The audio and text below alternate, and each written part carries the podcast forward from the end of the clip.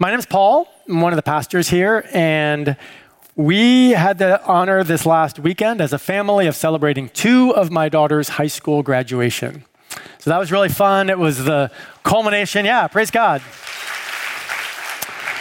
The culmination of a, of a lot of years of, of study, and it, it has, uh, in conjunction with the passage we're looking at this morning, gotten me thinking about that feeling you get when you finish a long term project.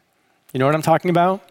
Go ahead and shout out. How do you feel when you're done with a big project that's taken you a long time to accomplish? What do you feel? Yeah, yoo-hoo, good. I'm done. I made it. Satisfied. What else? Exhausted. Somebody has to say that. I know. Anything else? Well done. Yeah. Any other feelings? Relieved. Yeah. Freedom, freedom. That's a great, great, great word for this morning as well. What's that? What's next? All right, we got a doer here. Ready to go on to the next thing. Silicon Valley, let's go. well, that fits well because, you know, if you think about it, all of our life is just a series of projects, right? Whether the project is like getting out of bed, for me, sometimes that can be a monumental effort to actually get out of bed and start the day, or raising children, or starting a company, or getting your degree, or whatever it is. All of our life, we kind of figure out we're going to try to do this, we figure out what we need to do, and we do it. Hopefully, it goes well, and then we move on to the next thing. And there's another project. What we're going to see then is that as we look at our passage this morning, it gives a great window into how did God design us to do this kind of work? And I'm really excited this particularly because what we're going to see this morning is God's people living a rich life full of meaningful work with a transcendent purpose. And I think that message resonates here in the Silicon Valley in really deep ways. I think people here really want to figure out how do I do my work? How do I live my life? How do I have purpose and meaning and contribute to the world in some way? And it turns out that that's exactly how God designed us to live. And this passage really highlights that. We're in the book of Exodus. We are almost done with the book of Exodus. Next week, we will conclude the whole book. What we see today is the culmination of the major project in this book, and that is God figuring out how to live, how to make his home among his people. We've called this series A Journey to Freedom because when we started out, we saw God's people in slavery in the land of Egypt in a place where God could not dwell among them. And then over the course of this book, we've seen God take his people out of slavery. We've seen him give them freedom from Egypt, but in the last few months, we've seen him give them freedom for something else. Not just to escape something bad, but to live in a certain way. And that life that he has been crafting for them is a life that's centered on him, that's focused on his presence, and that's establishing a community around who God is and how he works. So, as we look at this passage, we're going to see kind of how it is that God shapes us in that way as well.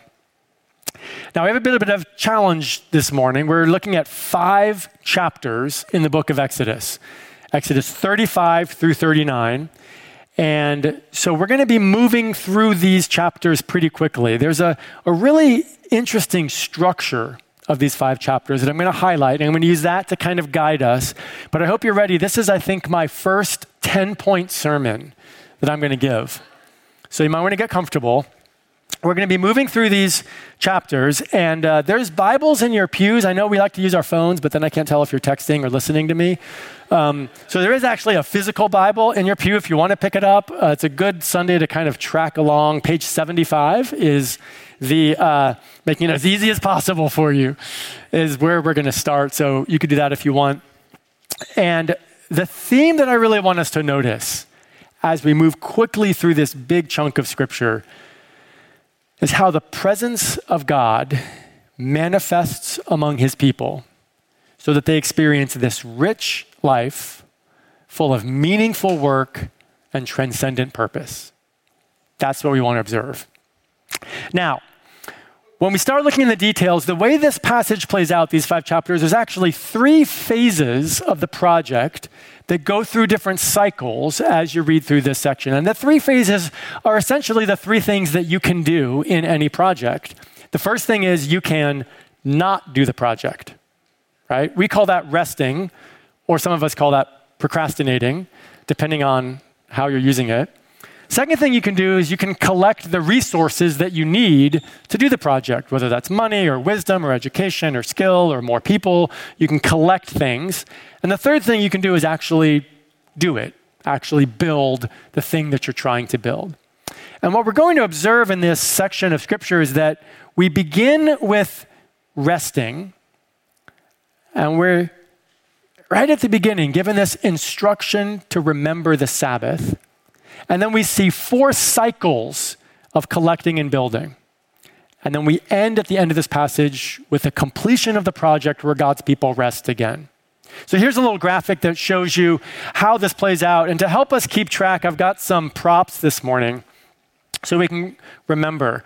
Um, so let's see. First service was a little quiet, so I'm going to ask you to be a little louder. Uh, what, which one do you think this has to do with? Resting. All right, good. So here's our pillow, and then we have this collecting. This is actually a piggy bank from when I was a kid. So this has been around a long time. I'm not going to smash it with a hammer in case some of you are thinking that I was. I will not. Um, and I do think it has a broken ear that's been super glued. But faithful piggy bank. And of course, this has to do with Building. Excellent. Now, what's interesting about this pattern, uh, because we had a graduation last weekend and we had some family in town, we decided to do a little house project. And so we built a chicken coop in our front yard. And essentially, we went through these three phases. Um, you know, we kind of rested and, and got up the energy, and then we gathered materials, and then we built. And I don't know if house projects at your house are like this, but this is how it works. You figure out what you're going to do. You go to Home Depot and you start doing it, and you realize you forgot something at Home Depot. So you go back to Home Depot and you go back and you start working. You realize you forgot something else. And so it's actually pretty good that they only have four cycles. When I do a project, it's more like 40 times of going back, getting something, and back and forth to do the work. So we're going to walk through each of these 10 phases. And as we do that, we're just going to make a few observations along the way. But remember, the, the guiding theme is that we want to see how God's presence plays through all of this. All right, we're going to start with the first theme. What is this? Resting. All right, we got my pillow. We're going to turn to Exodus 35, verse 2. Here's what it says Six days work shall be done, but on the seventh day you shall have a Sabbath of solemn rest holy to the Lord. Whoever does any work on it shall be put to death. You shall kindle no fire in all your dwelling places on the Sabbath day. This is a common command in Scripture, the command to rest. It's one of the foundational patterns that defines the people of God. It's a pretty strict command, though. Notice the penalty is execution. But also notice the particular command not to kindle a fire. I want you to think about that for a minute. I don't know if you've ever been camping, but imagine that you're camping and you're not allowed to build a fire and you live a few thousand years before artificial light was invented. What do you do when it gets dark? You go to bed. That's right. You go to sleep. What else is there to do? You go to sleep. So on the Sabbath day is this built in command to get extra rest, to stop your work. And it's so critically important that right at the beginning of this project, we are reminded of the instruction to rest. You can't do meaningful work without rest. In order to live a rich life of meaningful work with transcendent purpose, you have to develop a pattern of resting and working. Imagine this. Imagine in the Silicon Valley if people all across the Bay Area, when they thought of Christians, they thought, you know, Christians are the most well rested people I know. What kind of a testimony would that be to the character of God? People thought, man, those Christians, they know how to work hard and rest well. I'm not sure that's how we're known, but maybe it could be. Before the project even begins, you have to learn to rest. All right, that's how it opens. And then we get to the first of the cycle collecting and building. For collecting, we're going to start with here um, Exodus 35, verse 5. So here we are. We got our piggy bank, and this is what God says He says, Take from among you a contribution to the Lord. Whoever is of a generous heart, let him bring the Lord's contribution gold, silver, and bronze, blue and purple and scarlet yarns, and fine twisted linen, goat's hair. I think I read a little bit extra there. You got a bonus. So, this is what you do when you build a project, right? You got to collect everything you need. So, God again reminds the people of the instructions to bring a collection gold, silver, bronze, all the precious fabrics. What's interesting about this is that in the ancient world, if you were going to start a building project, you didn't ask for money, you took it. You would tax people, you would demand, you would enforce a collection because the leaders had this view that they had to build something to be important. So the emphasis here is whoever has a generous heart. If you remember this passage from uh, a few weeks ago, we saw the first time this was instructed, says, Whoever's heart moves him should bring. This is a voluntary contribution. This is God's people who want to contribute to the project. So the first collecting cycle is done, and now we. This is where you say build. Now we. All right, good job. Okay. Exodus 35, verse 10. Let every skillful craftsman among you come and make all that the Lord has commanded. Notice this let every skillful craftsman. This is not grunt work, this is not menial labor, this is meaningful artistry. God is calling forward the artisans of the community to build something beautiful and significant. And what I want us to notice here is how different the life of these people is from when we first met them. If you remember back to when we started the book of Exodus back in September, we read this verse, Exodus 1, verses 13 to 14. This is describing how the Egyptians treated the Israelites. So they ruthlessly made the people of Israel work as slaves and made their lives bitter with hard service in mortar and brick and in all kinds of work in the field. In all their work, they ruthlessly made them work as slaves. This is how we met the Israelites. And now we see them calling forward the skilled craftsmen after voluntarily bringing forward their wealth to create something beautiful and meaningful. That's the transformation. That's freedom from slavery but freedom for a rich life of meaningful work with transcendent purpose. Think a minute about your own life. We have these two extremes. We have ruthlessly being worked as slaves with bitter service, and we have voluntary contribution with skilled artistry. Which one resonates with you? How would you describe your daily experience? And is the, is the presence of God there? Is He in it with you? And if not, maybe we have something to learn. All right, we've gotten through one cycle of collecting and building. Let's go into our second cycle. We're going to jump into collecting. All right, Exodus 35, verse 21. And they came. Remember, we read the instructions to make a contribution, and now we read, and they came. Everyone whose heart stirred him, and everyone whose spirit moved him, and brought the Lord's contribution to be used for the tent of meeting, and for all its service, and for the holy garments. This is them bringing forward their wealth for the purpose of this project. Do you know that feeling when, when you buy someone the perfect gift? and you can't wait to give it to them. You can't wait for Christmas or their birthday or whatever, and you're way more excited than they are. They open and they're like, oh, thanks. And you're like, no, I want you to be so excited. I, I found the great gift. That's what these people feel like.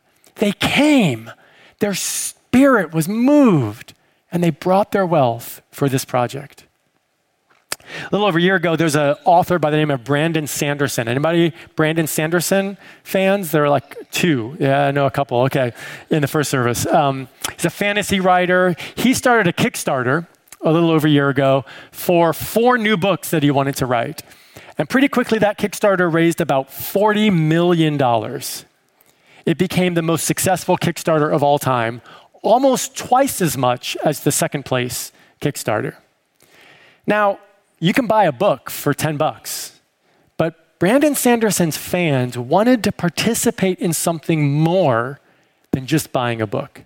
Listen to what one journalist said. He said this The entire campaign page, that's the Kickstarter campaign, is simply a direct letter from Brandon to the campaign visitors. No flashy page design, no gifs, banners, videos, or such. And yet, all the backer needs is right there in those plain texts a connection with the Creator. People wanted to take part in this willingly, voluntarily, because their spirit moved them to be connected to the Creator of this fantasy world because they wanted to be part of something bigger. I think that's what happened in the desert when these Israelites streamed forward to bring forward their gold and silver and bronze. So they've collected a second time and now they're going to start building. All right. Our next building cycle is Exodus 36, verse 1. We read Bezalel and Aholiab, and every craftsman in whom the Lord has put skill and intelligence to know how to do any work in the construction of the sanctuary shall work in accordance with all that the Lord has commanded. Bezalel and Aholiab. Now, these names don't mean anything to us, but these would be the famous artisans of their day. And we know about this, right? We like to celebrate artists, people who have particularly unique gifts at creating something beautiful. This is why Van Gogh paintings go for millions of dollars and Taylor Swift tickets go for thousands of dollars. We celebrate the, the artist that creates something and we, we're drawn to their names. We want to remember them. That's what's happening here. This is Bezalel and Aholiab. They're the ones that are going to build the tabernacle. Their skill that God gave them is going to be put to use to create something beautiful for the name of the Lord. All right, two cycles are done. We've collected, we've built. Now we start to get into a little more detail. Exodus 36, verses 3 to 5. We're going to do some more Collecting. All right, you're tracking with me. Exodus 36, verse 3 to 5. And they received from Moses all the contribution that the people of Israel had brought for doing the work on the sanctuary.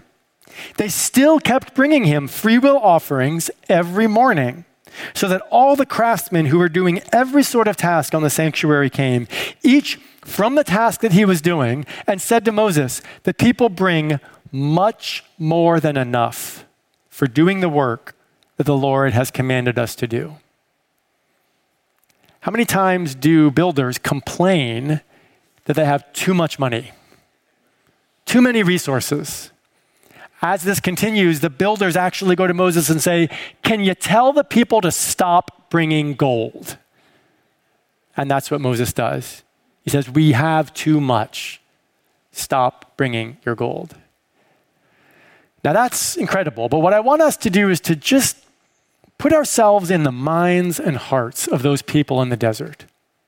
What is it that moved them to bring stuff every day, much more than was needed? What was going on in their hearts so that they had to be told to stop giving? I think when you really catch hold of generosity, and you're able to let go of the things that, that, that, that, that keep us trapped by them, there is a freedom and a joy that is so powerful. I think that's what these people felt. They just, they had tasted the freedom of not caring about their stuff, of wanting it to be put to better use. Recently, we've started, uh, I've started getting acquainted with a new organization in the Bay Area called Generosity Bay Area. We had them come and teach one of our classes for the Leadership Institute. Their mission is not to collect money for any particular cause. Their mission is to work with Christ followers to help them become more generous. Not because organizations need money, but because Christians need to be generous. It's for the sake of the giver not for the sake of the recipients. They have a funny observation. They say that generosity is kind of like driving. Most people think they're better at it than they actually are. Um, and it was really interesting to hear them talk about how what we see here in the text can, can play out in the Bay Area. They ask, What would the world be like if Christians were known as the most generous people? But really, it's not about the recipient, it's about our hearts joyfully participating in the act of giving. So the builders have more than enough. They're not sure what to do. And now we get to the third cycle of building. All right, Exodus 36, verse 8. Here we go. And all the craftsmen among the workmen made the tabernacle with 10 curtains they were made of fine twined linen and blue and purple and scarlet yarns with cherubims skillfully worked. This passage actually goes on. I just read the first verse, but it's three chapters worth of description of every detail of the building.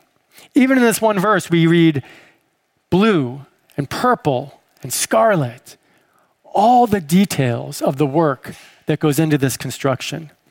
And we have to ask, why so much detail? You know, this text would have been passed on orally by memory for hundreds of years. When it was finally committed to paper, paper was incredibly expensive. So there were built in reasons to be as concise as possible. And yet we have all of this detail. Why? I think it's because there's joy in all the work. Every stitch, every plating of gold, every nail in that altar mattered. And those artists, those workers wanted it to be recorded. Every little thing they had done. You get this sense of just enthusiasm. There was blue yarn, there was scarlet yarn, there was purple yarn. Over and over, we are invited into the, the enthusiasm and the joy of these people doing meaningful work. All right. Collecting, building, collecting, building, collecting, building. Now we are in our last cycle of collecting. All right. Exodus 38, verse 21 and 24. We're jumping ahead a few chapters because of all of that detail. Now we get a little bit of a accounting of what's going on. Verse 21 These are the records of the tabernacle, the tabernacle of the testimony, as they were recorded at the commandment of Moses the responsibility of the Levites under the direction of Ithamar, the son of Aaron, the priest. Jump down to verse 24. All the gold that was used for the work in all the construction of the sanctuary, the gold from the offering was 29 talents and 730 shekels by the shekel of the sanctuary.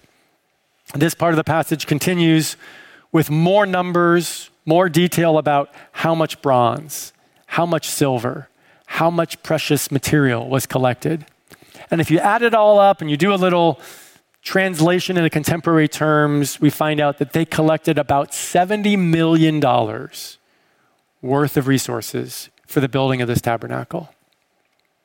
Now remember, these were not people living in Silicon Valley with tech jobs.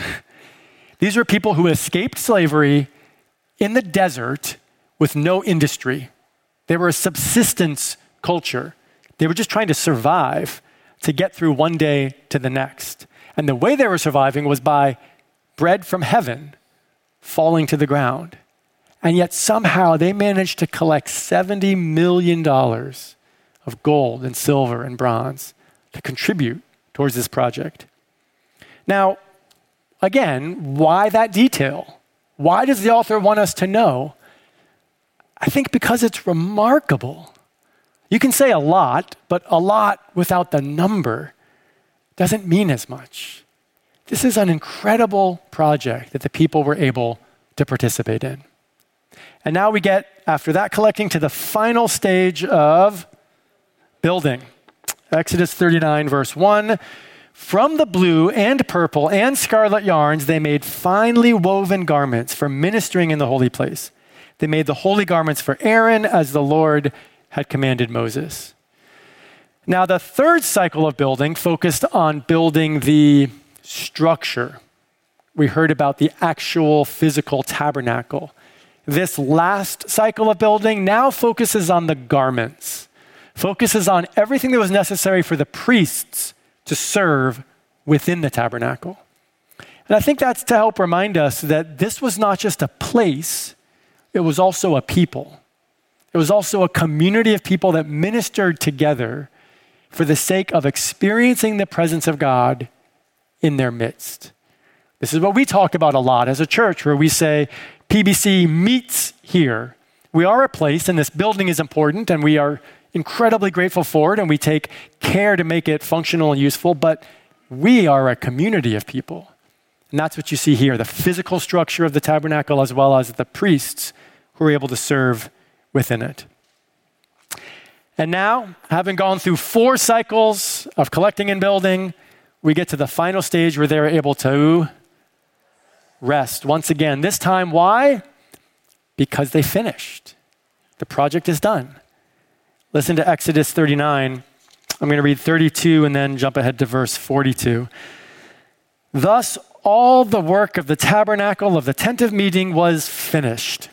And the people of Israel did according to all that the Lord had commanded Moses. So they did. I don't know if you remember if you were here, but early on we read when Moses first gave the instructions, the people responded, All that the Lord has said we will do. And then they proceeded to not do what the Lord had said. But here it comes full circle. We read, The people of Israel did according to all that the Lord had commanded Moses at least in this moment, they've completed the work God gave them to do. Jump ahead to verse 42. We read, according to all that the Lord had commanded Moses, so the people of Israel had done all the work. And Moses saw all the work, and behold, they had done it. As the Lord had commanded, so had they done it. It's like you just say the same thing over and over again because you're amazed they actually did it. Then Moses blessed them. If you've been here as we've been looking through the book of Exodus, you know there were moments where it was not clear how this was going to turn out. Moments where God's people had disobeyed God, moments where God was so furious with his people that he wanted to wipe them out and start over. We did not know whether we'd make it to this point. And yet here we are. All that the Lord had commanded, they had done. And so Moses blesses them. And this is that feeling of accomplishment, of joy, of productivity, of exhaustion, of all of those things together. They've just completed an incredible project. Now, the way that this is described, it actually resonates with an earlier passage from Scripture.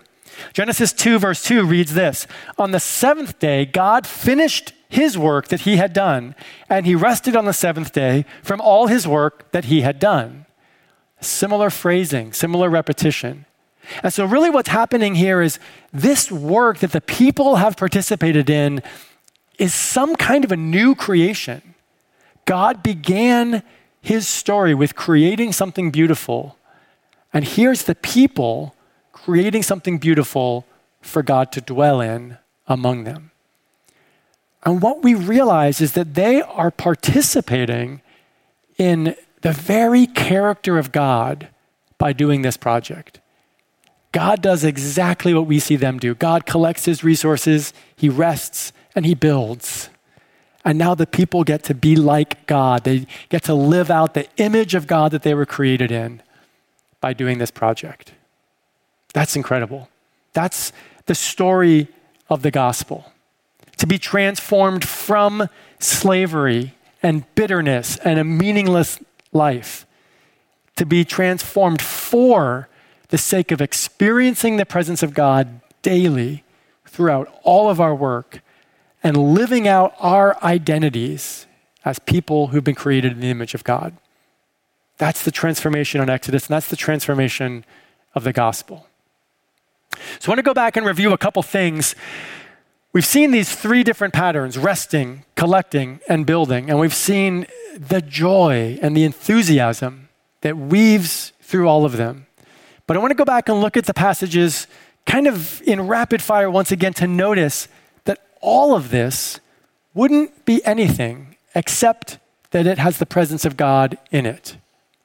This is actually a pretty good manual for project management rest, collect, build, repeat until necessary, and then you're done. But it wouldn't be worth anything without the presence of God. So listen to this. We're going to read a few different uh, verses. Exodus 35 2. On the seventh day, you shall have a Sabbath of solemn rest, holy to the Lord. Exodus 35 5, we read, Take from among you a contribution to the Lord. Exodus 35 10, Make all that the Lord has commanded. 35 21, And they came and brought the Lord's contribution. 3530, see, the Lord has called by name Bezalel, the son of Uri. 36 verse 1, the Lord has put skill and intelligence in them. And finally, 3942 again, according to all that the Lord had commanded Moses, so the people of Israel had done all the work. This is not just about how to have a successful project, how to get things done. This is about how to live out our identity as image bearers of God and to experience a connection with God in the midst of it. The Apostle Paul in the New Testament picks up on a similar theme in Colossians. Listen to Colossians 3 23 to 24. Whatever you do, work heartily, as for the Lord and not for men, knowing that from the Lord you will receive the inheritance as your reward.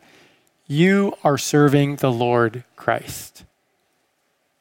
This is what we have been saved for. We have been saved from sin and death and darkness and futility, division and anger. But we have been saved for a life lived drenched with the presence of God in all of our work, in all of our relationships, whether that's here or in your workplace or at home do all your work as to the Lord. And this is, I think, what the Silicon Valley is desperate for desperate for the good news of a life that Jesus Christ can enliven and open up and wake up and aim towards purpose and meaning. We're going to do now what the church has done for thousands of years, and that is to celebrate communion. But as we do that, we're going to keep in mind all these themes that we've been talking about, and we're going to allow this particular time to reflect it. Sometimes we do communion reflectively, where we're, where we're kind of pondering stuff. Sometimes we're contemplative, where we're thinking about um, maybe something hard in our lives. This morning, this is going to be a feast. This is going to be that meal when you finish a project and you're done and you're able to celebrate everything that's happened. Because what we're celebrating here is not our work being done, but the work of God that's done on our behalf. If you remember when Jesus was on the cross, these were some of his final words. He said this in John 19, verse 30. When Jesus had received the sour wine, he said, It is finished. And he bowed his head and he gave up his spirit. And in that moment, a project that had began at creation was brought to completion. The process of setting out the plans to redeem humanity, to create a way for this creation to be restored to God's original intention. When Jesus died on the cross, all of that came to fruition, and he said, it is finished. And so as we celebrate this table, we remember that God's work on our behalf is done. And it's only that truth that makes our work have meaning. If it were up to us to do meaningful work, to bring in the kingdom of God, we would be we would be lost. But it's not up to us. God's work is done, and because it is, we're able to participate in a way that brings glory to Him and that brings purpose to our lives. We're going to celebrate what we call pass the plate communion. What that means is that ushers are going to distribute the bread to you, and you can take the bread, you can take that um, whenever you want, as soon as you receive it, if, if, if you'd like. And then the ushers will come back with the cup. When they bring you the cup, hold on to the cup, and I'm going to come back up here, and we're going to take that together as a toast and a celebration of the work that God has done. So let me pray for us. This is what um, the Apostle Paul says about communion in 1 Corinthians 11. He says, As often as you eat this bread and drink the cup, you proclaim the Lord's death until he comes. So, by eating this meal together, we are proclaiming the simple fact that it is finished. God's work is done. And all of us can rest in the completed work of God as we participate in the work that He's called us to do for the sake of His kingdom. Let's pray. Father, we are really glad that it is not up to us so thankful to be reminded that your work on our behalf is done, that you are working even when we don't see it, that you are working in ways we can't understand, and that we have the privilege of coming alongside and participating in what it is you're doing. Thank you for this reminder. Thank you for this community that we get to celebrate with. And as we eat this bread and drink of this cup, may we proclaim your death knowing that the work is done, but also looking forward until you come to the day when you will return and bring in the kingdom of God in ways that we can only begin to imagine. Thanks, Father. We pray in the name of Jesus Christ. Amen.